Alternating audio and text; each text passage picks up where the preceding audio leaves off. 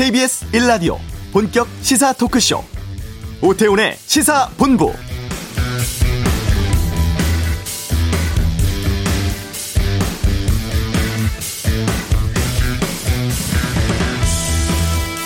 대선 경선 후보들 간의 네거티브 공방이 과열되자 민주당은 지도부 주도로 후보들 모아서 원팀 협약식 가졌었죠. 흑색 선전 지향하고 공정한 경쟁 벌이자는 의미였습니다만 그때뿐인 것 같습니다. 검증 논란은 더 뜨겁게 이어지고 있고 민주당 대선 예비 후보들 내일 오후에 본경선 2차 TV 토론 같습니다. 1차 토론 이후에 후보 간 비판 수위가 더 거세지고 있어서 내일 분위기 어떻게 흐를지 주목되고 있는데요. 특히 이재명 지사와 이낙연 전 대표 간의 공세가 치열한 상황이죠. 서로 뭐 무능함, 공약 이행률, 지역 문제 이런 거 거론하면서 장외 설전 번지고 있는데 선두 경쟁을 벌이고 있는 두 주자의 격돌이 예상되고 있습니다.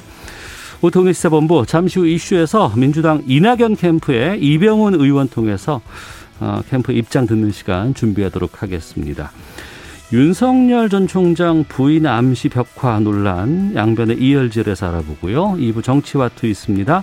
언론중재법 관련한 정치권 상황 또 경기도 100% 재난지원금에 대한 논란들 국민의힘과 국민의당 합당 신경전 등 다양한 정치 이슈에 대해서 의견 듣도록 하겠습니다. 탄소 중립 정책이 자동차 시장에 미치는 영향은 차차차에서 알아보겠습니다. KBS 라디오 오태훈의 시사본부 지금 시작합니다. 네, 코로나19 상황 때문에 민주당의 대선 경선은 연기가 됐습니다. TV 토론 한 주마다 계속 진행을 하고 있는데요. 후보들의 신경전 뜨거워지고 있는 상황이죠. 특히 이재명, 이낙연 두 후보 간의 공방 연일 이어지고 이 갈등이 뭐 나중에 봉합이 될 수 있을지 아니 이게 좀 걱정이 된다 뭐 이런 우려마저 나오고 있는 상황인데요. 저희가 지난번에는 이재명 캠프 박성준 대변인과 이야기를 좀 나눴었고 오늘은 이낙연 캠프에서 총무 본부장 맡고 있습니다. 이병훈 의원과 함께 직접 입장 들어보도록 하겠습니다. 어서 오십시오. 네, 안녕하십니까? 예. 이 의원께서 캠프에는 이낙연 후보 캠프에는 언제쯤 들어가신 거예요? 캠프는 어, 지난번에 어, 당 대표 선거 때부터 예, 예. 어, 그때부터 같이 했었죠. 어. 사실은 알고 지낸 것은 예, 예. 이낙연 대표가 초선 의원 때부터 알고는 지냈어요. 어. 어, 그러다가 총리가 되셔서 예. 너무 잘 나가시니까 그때 연락 안 하고 지냈죠. 예. 어, 그러다가 이제 사면 발언으로 금년 초에 아니 바닥을 쳤잖아요. 아, 올 초 신년 아, 인터뷰 때 그게 컸었죠, 문제가. 예. 예, 예. 그래서 그 바닥을 치고 있을 때 제가 국회의원 중에 어. 최초로 예. 이낙연 지지 선언을 하게 된 겁니다. 어. 그러니까 총리 말씀하신 것처럼 총리 시절에는 상당히 지지율이 높았어요. 뭐 어대낙 뭐 이런 얘기도 있었고. 예, 예. 근데 이제 더불어민주당 대표를 지내면서 지지율이 막 낮아지기도 했었고 한때는 뭐 폭락까지 가는 얘기도 있었는데 그건 왜 그렇다고 보세요? 예, 저, 제볼 때는 이렇게 생각이 돼요. 저는 이제, 어, 지지율이 바닥일 때 네. 지지 선언을 했던 것은 정치란 것은 유불리로 따질 일은 아니다. 네. 옳고 그름으로 따져야 되는데 제가 볼 때 대선 후보로서 이낙연 후보가 가장 정직하고 네. 국정 경험도 제일 높고 음. 또 본선 경쟁력으로 볼 때 뛰어나다. 네. 이렇게 봤었죠. 그런데 지지율이 이제 당 대표를 하면서 떨어질 수밖에 없는 겁니다. 왜 그렇습니까? 집권 여당의 당 대표란 것은 막중한 책임은 당 정청 협의를 통해서 네. 책임질 수 있는 발언을 해야 돼요. 음. 이제 그러다 보니까 국민이 듣고 싶은 소리 지금 네. 뭐 180석을 지지를 해주는데 좀 뭔가 시원시원하게 뭐가 좀 되기를 바라는데 네. 국회라는 것이 야당도 있기 때문에 협치를 해야 되고 네. 그러다 보니까 다소 시간이 걸렸던 것에 불과했지만은 음. 사실은 이낙연 당대표 시절에 자료를 보면 제일 일을 많이 했어요. 어. 그게 권력기관 개혁 3법이라든가 네.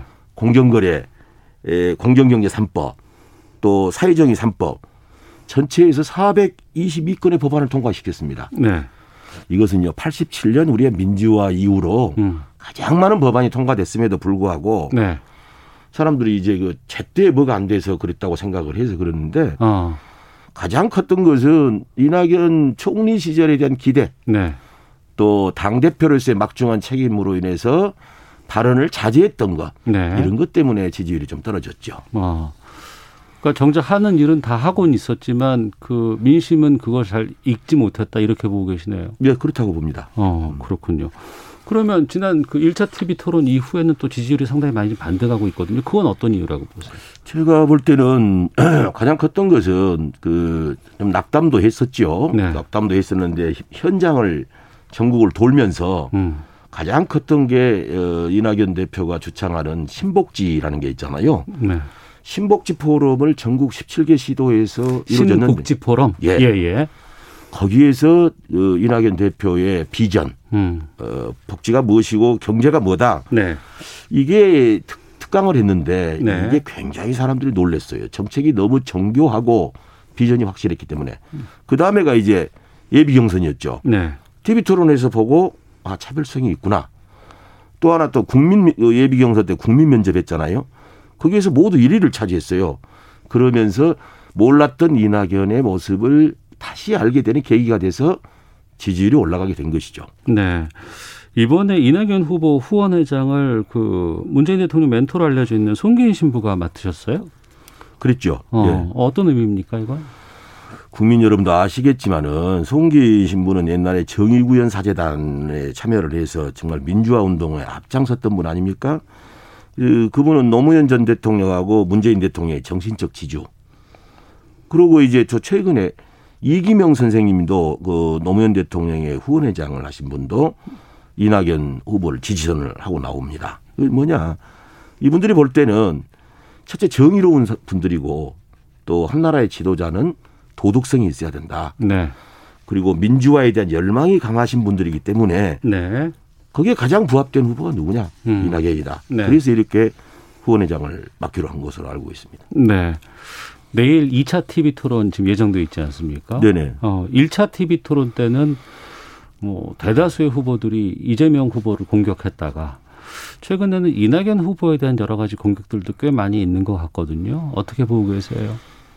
어, 1차 토론 때 보니까 어, 이낙연 후보의 본 모습을 보게 되고 네. 또 그러다 보니까 다른 후보들이 볼 때 아, 결국은 이낙연 후보가 될 것이다. 음. 그런 위기의식이 있다 보니까 집중 공격을 네. 각 후보들의 그 심리 상태를 반영한 것이 아니냐. 네. 어, 그렇게 보여집니다. 네. 예. 어제 추미애 후보와 저희 시사본부에서 인터뷰를 했었어요. 어, 이낙연 후보에 대해서 이렇게 말씀하셨습니다. 좀 답답하시다. 그러니까 이제 개혁에 대한 실천 의- 의지가 명확히 잘 드러나지 않는 것 같고 왠지 그냥 좋은 말씀만 하는 것 같다라고 평을 해주셨는데 어떤 말씀하시겠습니까? 제가 볼 때는 추미애 후보 그분이 좀 답답해요. 아? 그 실상을 제대로 보지 못했다는 점에서 실상을 보지 못했다고 아, 생각하시는군요. 예. 422개 법안이 다 통과되고 했는데 네. 한번 보십시오. 문재인 대통령이 지금 역대 최고로 환상적인 당 정청 관계다. 네. 이렇게 표현을 했어요. 음. 근데 추미애 후보는 빵점이다. 네. 이거 무슨 얘기예요? 음. 전혀 맞지 않은 얘기고 네. 추미애 후보가 답답한 것은 추미애 후보가 장관 시절에 그 윤석열의 독단을 과연 막았느냐? 음. 아, 징계 자신 있다. 결국은 이 정부에 데미지를 주게 됐고 네. 결국은 본인이 관리를 잘못했기 때문에 윤석열을 키워준 거 아니냐. 음. 이런 원죄가 저는 있다고 봅니다. 음, 알겠습니다. 어, 좋은 말씀, 물론 캠프에 계시니까 많이 하시겠습니다만, 그럼에도 불구하고 많은 성과를 냈다고는 하지만, 지난 그 보궐선거에서는 결국엔 민주당이 참패를 하게 됐거든요. 그 원인에 대한 이야기도 좀 있, 어야 되지 않을까 싶은데요. 우리 당에 대한 기대가 컸는데 네. 저희들이 지금 전부 반성했던 것이 음. 예, 부동산 정책이 가장 컸어요. 네. 부동산 정책을 너무 이념적으로만 생각했던 부분이 네. 현실적으로 안 맞는 부분들이 있었잖아요. 어. 우리가 세제를 가지고 네. 있는 이제 있는 자의 도- 이제 세금을 통해서 무주택자를 돕겠다는 그런 것들이었는데 네. 그보다 더 중요한 거는 공급 계획에 음. 공급 대책에 소홀했다. 네. 그래서 이걸 대단히 반성하고 있고 앞으로 우리 당의 후보들은 이 공급 대책에 대해서 각별한 관심을 가질 것이라고 봅니다. 네. 이재명 후보와 계속 연일 공방이 좀 치열합니다. 뭐 어쩔 수 없는 건가요? 왜, 왜 이렇게 좀 치열할까요? 예, 경선 과정에서는 예, 예. 우리가 이걸 아- 아셔야 되거든요. 예. 검증과 네가티브를 구분해야 됩니다. 네. 근데 지금 검증 과정에 이게 막 네가티브로 예, 예를 들어서 검증은 꼭 국민들에게 알려줘야 할 것들이 있잖아요. 예. 한 나라의 대통령이라면 본인 가족 관계 네. 이 관계가 투명해야 됩니다. 네. 이제 그런 거에다 정책, 비전 음. 당연히 봐야죠. 네. 지금 이제 대부분 지금 정책 비전에 보다는 개인적인 성향을 가지고 지금 그런 게 많이 나가고 있는데 어쨌든 네가티브와 검증은 구분해야 된다. 검증은 철저히 하자. 네. 어, 네가티브는 좀 자제하는 게 좋겠다. 어. 이런 건데 좀 아쉬운 게요. 예. 어, 이재명 지사 같은 경우에 이제 본인의 제가 볼 때 약점이 좀 많이 있다 보니까 상대방 후보가 질문을 하면 그 답변을 안 하고 대받아치기를 하거든요. 예. 그럼 국민들의 알 권리를 어. 막는 것이다. 네. 눈을 멀리하고 귀를 멀리하는 것이 아니냐. 음. 그래서 당당하게 잘못된 것은 사과하고 네. 국민들에게 검증의 기회를 줘야 된다. 네. 저는 그렇게 봅니다. 어. 근데 캠프별로 보면은 우리가 하는 건 다 검증이고 상대가 하는 건 네가티브다라고 얘기들 다들 많이 하시더라고요. 그건 이제 국민들이 판단을 하게 될 겁니다. 예. 누가 도, 도덕성이 있고 정직하냐. 어. 누가 국가를 책임질 책임감과 미래 비전이 있느냐. 예. 결국은 국민이 판단할 것으로 봅니다. 예. 그 와중에 이제 몇 가지 좀 본다 그러면 이재명 지사의 이제 공약 이행률 여기에 대해서도 이 문제를 삼고 있고 또 그러다 보니까 이낙연 후보의 전남지사 시절에 이제 공약 이 여기에 대해서도 좀 여러 가지 문제가 나오고 있거든요. 이건 어떻게 말씀하시겠습니까? 이낙연 지사는 2014년에 지사를 해가지고 중도에 총리로 발탁되는 어, 했는데 그 동안에 제가 자료를 조사해 보니까 공약 이행률이 이 전체 21개 중 20개를 이행한 것으로 나와 있어요. 21개 중에 20개 했다. 그렇죠. 어. 이렇게 이런 각도로 보면은 네. 이재명 지사는 공약이 360개 였더만요. 음. 이 중에 수- 완료된 거 23개예요. 네. 274개 계속 추진됩니다. 어. 자, 비교 평가를 네. 제대로 시점이라든가 이걸 봐야 되는데 네. 어 저는 이걸로 보면은 음. 이재명 지사님은 공약을 완수하려면은 계속 지사직을 지켜야 되는 거 아니냐. 네. 또 이런 생각도 들대요. 음. 예. 근데 이제 2016년 한국 매니페스토 실천본부의 자료 같은 경우에는 좀 말씀하신 것과 좀 차이가 좀 있지 않나 싶기도 한데요. 평가 시점에 따라 차이가 나거든요. 예. 어떤 경우에는 이낙연 지사가 그 당시에 지사직을 수행할 때 전국 광역자치단체에서 아주 저점을 받은 것도 있고 아주 높은 평가를 받은 것도 있어요. 네. 마찬가지로 음. 이재명 지사도 가장 17개 시도 중에서 가장 꼴등을 한 기록도 있고 또 잘 받은 경우도 있고 네. 그렇습니다. 음. 그래서 캠프에서는 자기 유리한 걸 이렇게 제시를 하다 보니까 네. 어, 그런 문제가 나왔다. 알겠습니다. 자, 그리고 이제 그 5차 재난지원금 경기도 자체적으로 100% 지급해야 한다라는 이제 얘기가 나왔잖아요. 여기에 대해서 지금 이낙연 후보 측 입장은 어떤 겁니까? 이게 돈 경기도 돈이 많잖아요. 어. 어, 돈 많은 지역은 100% 받고 다른 지자체가 정말 가난한 지자체가 대부분인데 네. 거기는 국가의 지원금 88%만 받는다면은 타 지역의 주민의 상대적 박탈감 네. 그 상처를 어떻게 할 겁니까? 음. 물론 이것도 경기도 재정이 남아돌아서가 아니라 네. 저것도 기체를 한다든가 다음 지사한테 이게 영향을 주고 다음 경기도민에게 영향을 줄 일이다. 네. 그리고 이제 지자체라는 것은 개별적 특성을 가져야 하지만은 네, 네. 그럼에도 불구하고 대한민국이라는 이 중앙정부 국가가 음. 정말 야당도 합의를 어떻게 해서 어 청와대 국회 어렵사리 해가지고 이렇게 88%로 결정했는데 이를 존중하지 않는다? 그분이 정치를 국회의원을 안 해봐서 네. 이 정치의 생리도 모르고 어. 좀 그런 게 아닌가 싶습니다. 네. 어, 국회의원 생활을 안 해봐서라고 말씀하셨습니다만 지금 이제 그런 부분들이 있지 않습니까? 그 민주당 내에서 이제 경선 후보들인데 너무 이게 좀 치열하지 않느냐. 그리고 원팀으로 앞으로 이제 그 대선을 위해서 함께 가야 될 분들인데 너무 좀 갈등이 좀 비춰지는 것에 대해서는 또 지지자들 전체적인 지지자들 입장에서는 좀 그만했으면 좋겠다라고 의견 주시는 분들도 계실 것 같아요. 어떻게 생각하세요? 그 말씀도 일리가 있는데 예. 우리가 예선에서 네. 이 예방 주사를 철저히 맞아야 됩니다. 예방 주사 차원이다. 예. 여기서 철저하게 검증이 돼야 본선 경쟁력이 있다. 네. 여기에서 원팀이라고 서로 뭐 이렇게 하다 보면 국민적 관심도 못 받을 뿐만이 아니라 네.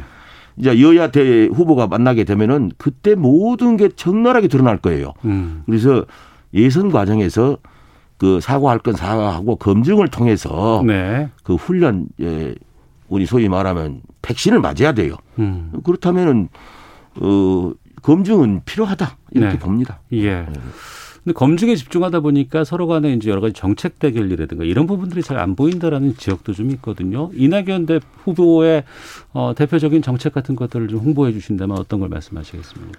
제일 컸던 것이 이제 국민이 우리가 3만 불을 어, 4만 불로 넘어가는데 실제로 살면서 대접을 못 받는 분들이 많다. 그래서 예.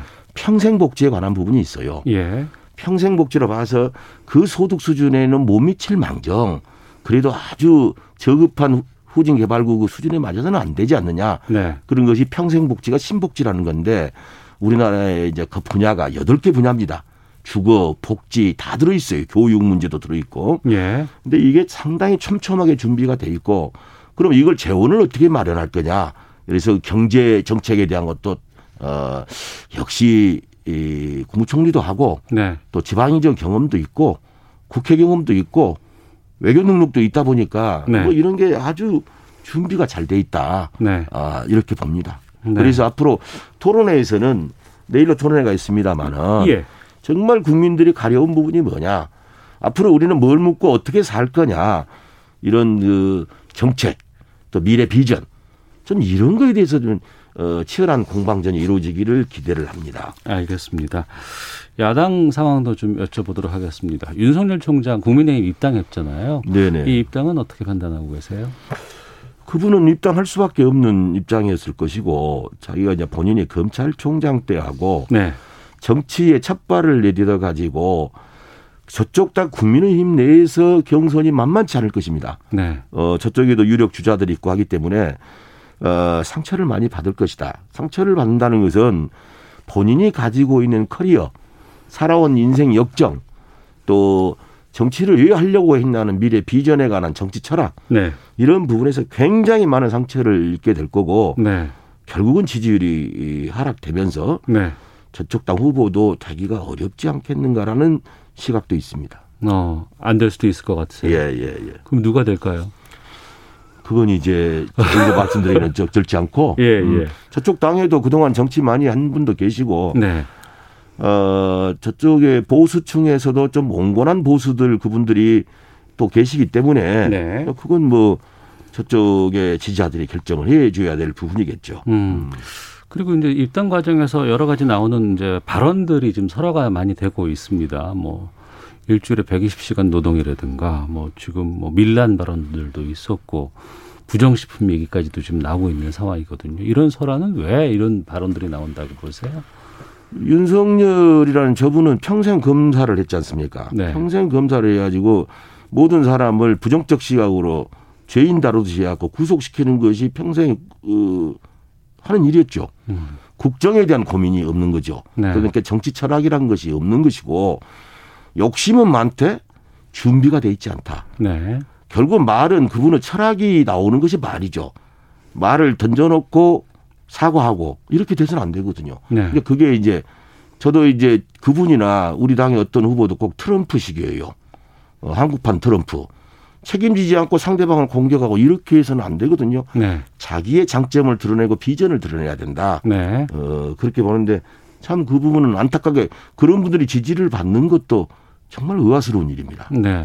야당의 유력 주자라고 거론되고 있는 분들 상당수가 상당수라고 하면 말씀드리겠습니다. 윤석열 전 총장- 총장도 그렇고 최재형 전 감사원장도 그렇고 다 이낙연 총리 시절에 같이 이제 이 정부의 역할을 했던 분들이잖아요. 근데 이렇게 지금 야당으로 가서 활동을 하고 있고 지금 대선 후보로 나오고 있는 상황은 뭐라고 하십니까? 전 두 가지로 분석할 수가 있는데 예. 이분들이 대통령 꿈을 오래전부터 가지고 있다가 그 자리에 왔다면은 이건 위장 취업입니다. 네. 그런데 감사원장을 하다가 검찰총장을 하다가 대통령 꿈을 갖게 됐다. 네. 이것은 정말 준비가 안 된 후보가 되는 것이죠. 네. 그래서 위장 취업이든 또 준비 안 된 사람이 대꼴을 허전한다. 이건 국민을 기만하는 것이 아니냐. 네. 저 그렇게 봅니다. 음, 알겠습니다.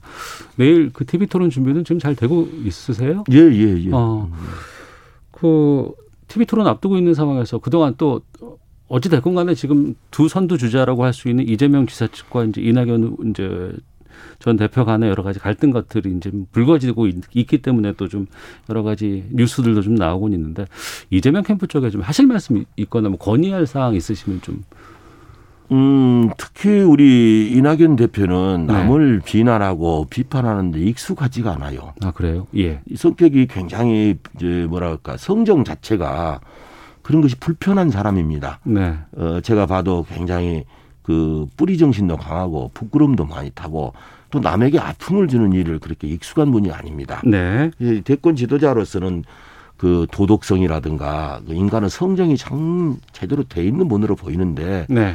이재명 캠프 쪽에서도 이렇게 자꾸 싸움을 걸어가지고 어 지난번 어 대선 때 문재인 대통령이 후보 때 가했던 이재명 씨 그 발언이 얼마나 지금도 상처를 주고 있는데 네. 그런 걸 깊이 생각해서 당내 예비후보기 때문에 적어도 A와 정도는 지키는 것이 이 바람직하지 않겠냐 음. 저쪽에 그렇게 말씀을 전하고 싶습니다.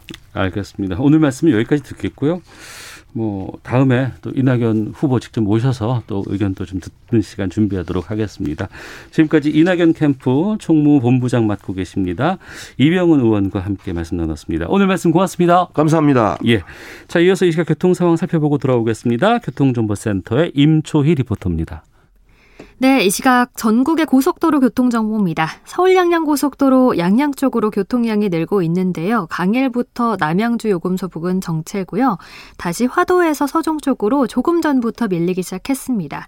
영동 고속도로 강릉 쪽은 서창부터 월곶, 용인부터 양지터널 부근, 그리고 호법에서 막히고요. 강원 지역에서는 진부 1터널 안에서 사고 처리 중이라 뒤로 2km 구간 사고 여파 받습니다.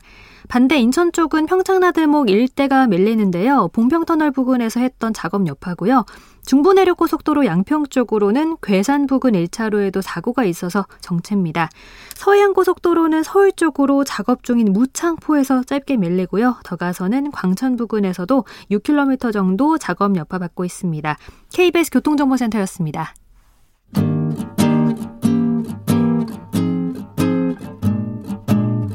KBS 1라디오 오태훈의 시사본부 여러분의 참여로 더욱 풍성해집니다. 방송에 참여하고 싶으신 분은 문자 9730번으로 의견 보내주세요. 짧은 문자는 50원, 긴 문자는 100원의 정보 이용료가 붙습니다. 애플리케이션 콩과 마이케이는 무료고요. 시사본부는 팟캐스트와 콩, KBS 홈페이지를 통해 언제나 다시 들으실 수 있습니다. 많은 참여 부탁드려요. 네, 사회를 뜨겁게 달군 이슈를 다뤄보는 시간입니다. 양변의 이열지열, 양지열 변호사와 함께합니다. 어서 오십시오. 네, 안녕하세요. 예, 지금 전국에 있는 법원이 여름 휴가철 맞아서 지난 7월 26일부터 2주간 휴정기에 들어갔다고 네. 보도가 나오던데 이런 단체 휴가 같이 이렇게 딱 아예 휴정기를 두는 적이 항상 있는 거예요? 2006년부터 휴정기를 두고 있습니다. 이제 예. 그 전에는 뭐 비공식적으로 뭐 판사님들도 휴가는 가셔야 되고 그래야 직원들도 쉬시니까 네. 약간 이제 그 일정 자체는 내부에서 자체적으로 조율하는 형태로 됐다가 아예 공식적으로 그 각 지방 법원마다 언제부터 언제까지 지금 말씀하신 것처럼 올해는 7월 26일부터 8월 6일까지 일관 휴정 기간을 갖습니다라고 공지를 하고요. 예. 지방 법원별로 정하도록 돼 있는데 서울중앙지방법원이 정하면 거의 다 따릅니다. 아, 예. 그러면 여기에 맞춰서 다 법 그 여러 가지 재판 일정 같은 것들을 다 미리 미리 생각을 하고 있겠네요. 염두에 두고 있겠네요. 예, 변호사들 휴가도 여기에 그냥 맞추는 거죠. 아, 변호사들도 그렇죠. 예, 예, 예. 법원이시면 변호사들도 실수가 있으니까 물론 이제 의뢰인과의 상담이나 이런 부분들은 이제 예. 각자 사무실마다 알아서 하는 거지만 어, 그렇게 하고요. 대신 그러니까 재판도 뭐 일반 민사 소송이라든가 아니면 형사 재판들 불구속 재판 같은 것들은 네. 이제 2주 동안 공백이 생기는 겁니다. 음. 대신에 급히 처리해야 되는 부분들 뭐 영장 심사를 해야 한다거나 아 그런 거 어떻게 해요? 그런? 건 그냥 진행을 합니다. 그러니까 아. 당번이 당직들을 판사들을 이제 정하는 거고요. 당직자들은 돌아가고 그렇죠. 예. 가압류나 가처분 같은 것들도 급히 이루어져야 되기 때문에 예. 그러니까 직접적으로 이 서류 심사만 해서 결정을 낼 수 있는 이런 부분들은 다 진행을 합니다. 그래서 보통은 이제 어, 2주나 쉬어서 돼라는 그런 얘기를 하시는데 법원에 가보신 분들은 아시겠지만 대개 이제 일반적인 어떤 민사든 형사든 재판은 한 달 주기로 돌아가거든요. 네. 그러니까 원래는 법적으로는 사실 원칙은 집중 심리주의라 그래서 한 번 재판이 시작되면 뭐 일주일에 한 번 정도씩 해서 빨리빨리 진행하도록 하라.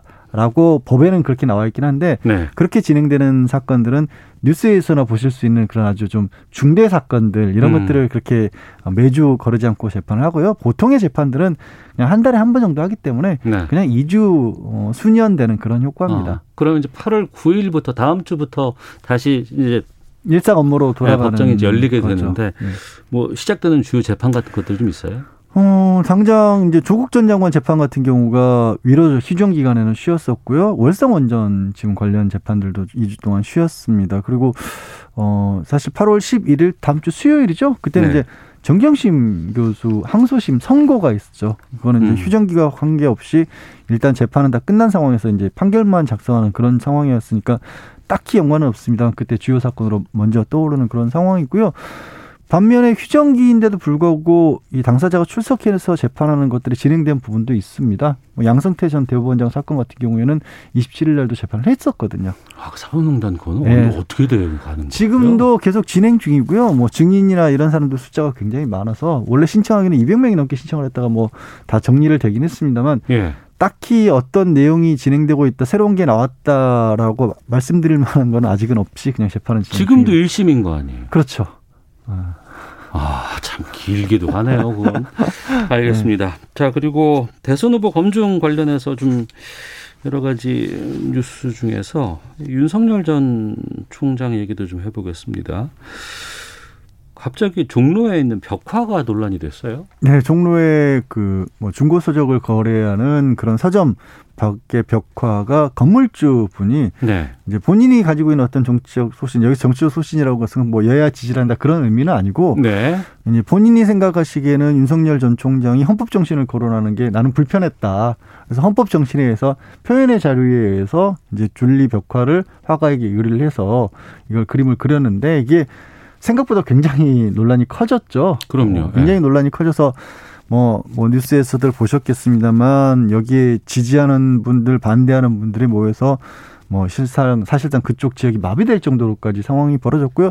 지금 들어오면서 다시 제가 찾아보니까 그 하얀색으로 다 색칠을 해서 담을 칠해서 네. 지금은 볼 수가 없게 됐다라고 합니다. 어. 원상복구를 시켰다고 하네요. 그러니까 자기 소유의 담 네. 아니면 건물 벽, 건물 벽에 건물 벽에 뭔가 표현을 했어요. 네. 근데 이게 누군가의 뭐 심기를 건드리거나 아니면 누구의 명예훼손을 음. 한다거나 뭐 이런 것들이 있을 경우에는 어떻게 되는 거예요? 뭐 그거는 이제 그 내용에 따라서 좀 달라져야 하는 건데요.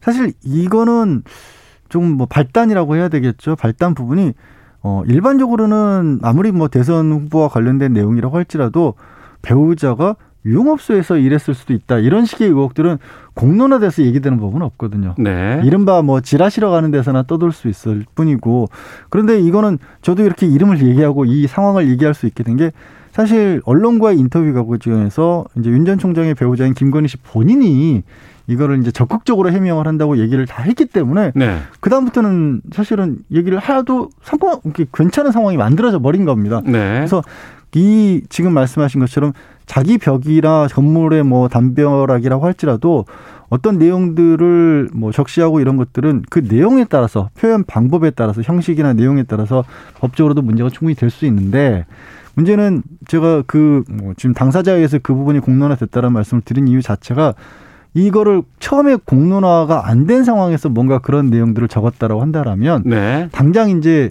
그 내용 자체에서부터 문제가 될 수가 있는데 네. 여기는 지금 뭐 건물주의 입장은 그런 거죠. 본인이 뭐 줄리라고 거론된 이름이 본인이 아니라고 했기 때문에 네. 줄리를 거론하면서 벽화를 그렸기 때문에 어. 상관없는 일 아니냐 네, 이렇게 네. 주장을 하십니다.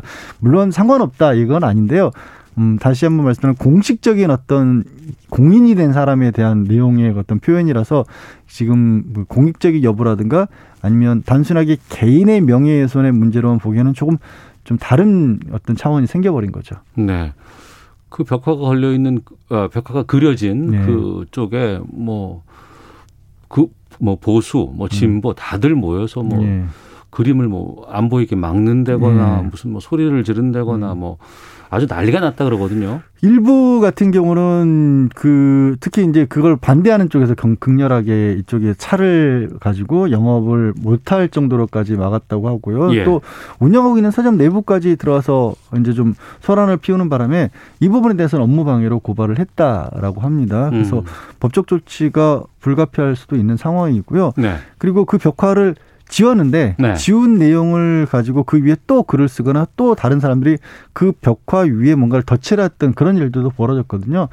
사실 그것도 그건 이제 재물손괴라는 범죄가 되는 겁니다. 아, 벽에다가 함부로 낙서를 했으니까. 네, 그렇죠. 왜냐하면 그 벽화의 내용이 옳느냐 그르냐 이런 걸 떠나서 어찌됐든 다른 사람이 만들어 놓은 일종의 설치물인데 그걸 훼손한 거기 때문에 네. 이건 또 별도의 재물손괴가 되는 거고요. 예. 그리고 이제 벽화 얘기 그 벽화 그 자체로만 조금 더 말씀을 드리면 그 내용들이 뭐 어떻게 보면 이제 개인의 사생활 사생활이 아니라고 해야 사생활이 해야 되나 어떻게 말씀드려야지 모르겠는데 여러 가지 이제 부적절한 뭐 사- 교제가 있었다 이런 식의 내용들을 적어놓은 건데 그냥 이게 벽부와 같은 형태라면 그리고 위치가 김건희 씨가 개인적인 그냥 위치라면 명예훼손이 거의 100%가 되는 건데 네. 말씀드린 것처럼 본인도 그런 사람과 상관이 없는 사람이라는 것을 본인이 밝힌 상황이고 또 음. 형식 자체가 일종의 이제 그 어떤 정치적 표현을 담은 그런 벽화처럼 볼 가능성도 있거든요. 그래서 그 부분이 이제 윤석열 전 캠프 측에서는 이 부분을 고발하지 않겠다, 법적 조치를 취하지 않겠다라고 밝혔지만 만약에 법정으로 갔더라도 그 두 가지 과연 개인적인 어떤 위치에서의 그 누군가에 대한 그런 비방으로 볼 것이냐 아니면 공적인 위치에 있는 사람에 대한 정치적 의사 표시로 볼 것이냐가 크게 다투질 거고요.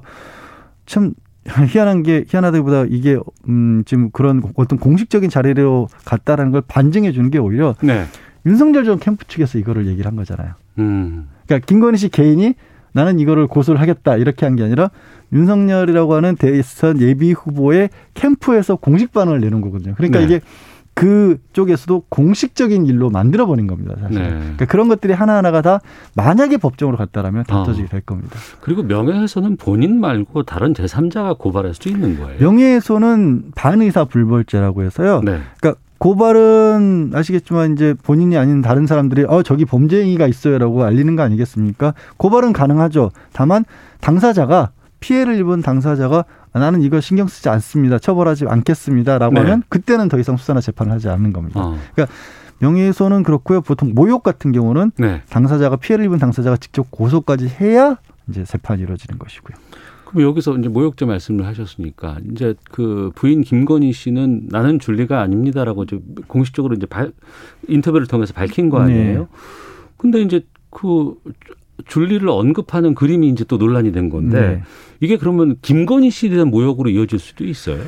어, 그게 참 이게 그 내용 내용만 놓고 그러니까 본다면 이 서점주도 그렇기 때문에 그걸 수- 올렸다고 네. 또 얘기를 했잖아요. 네, 근데 네. 물론 이제 여러 가지 그 남자들의 이름들이 있으면서 그 사람들과의 어떤 님- 긴밀한 관계에 있었던 것처럼 적혀 있는데 어. 그러면 이게 만약에 누군가가 뭐 결혼 전에 여러 명의 사람과 교제를 했다면 그 사실이 알려지는 게 명예훼손이나 모욕이 될까요, 안 될까요?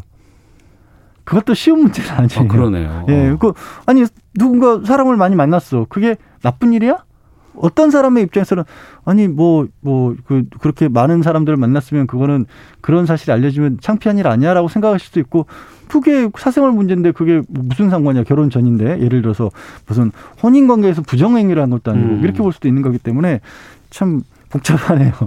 그러니까 이제 대선 검증 과정에서 이 검증이라고 얘기를 해야 될지 모르겠는데 음. 사생활의 영역에서 나올 수 있는 여러 가지 얘기 것들이 막 이게 그냥 오픈이 되거나 네.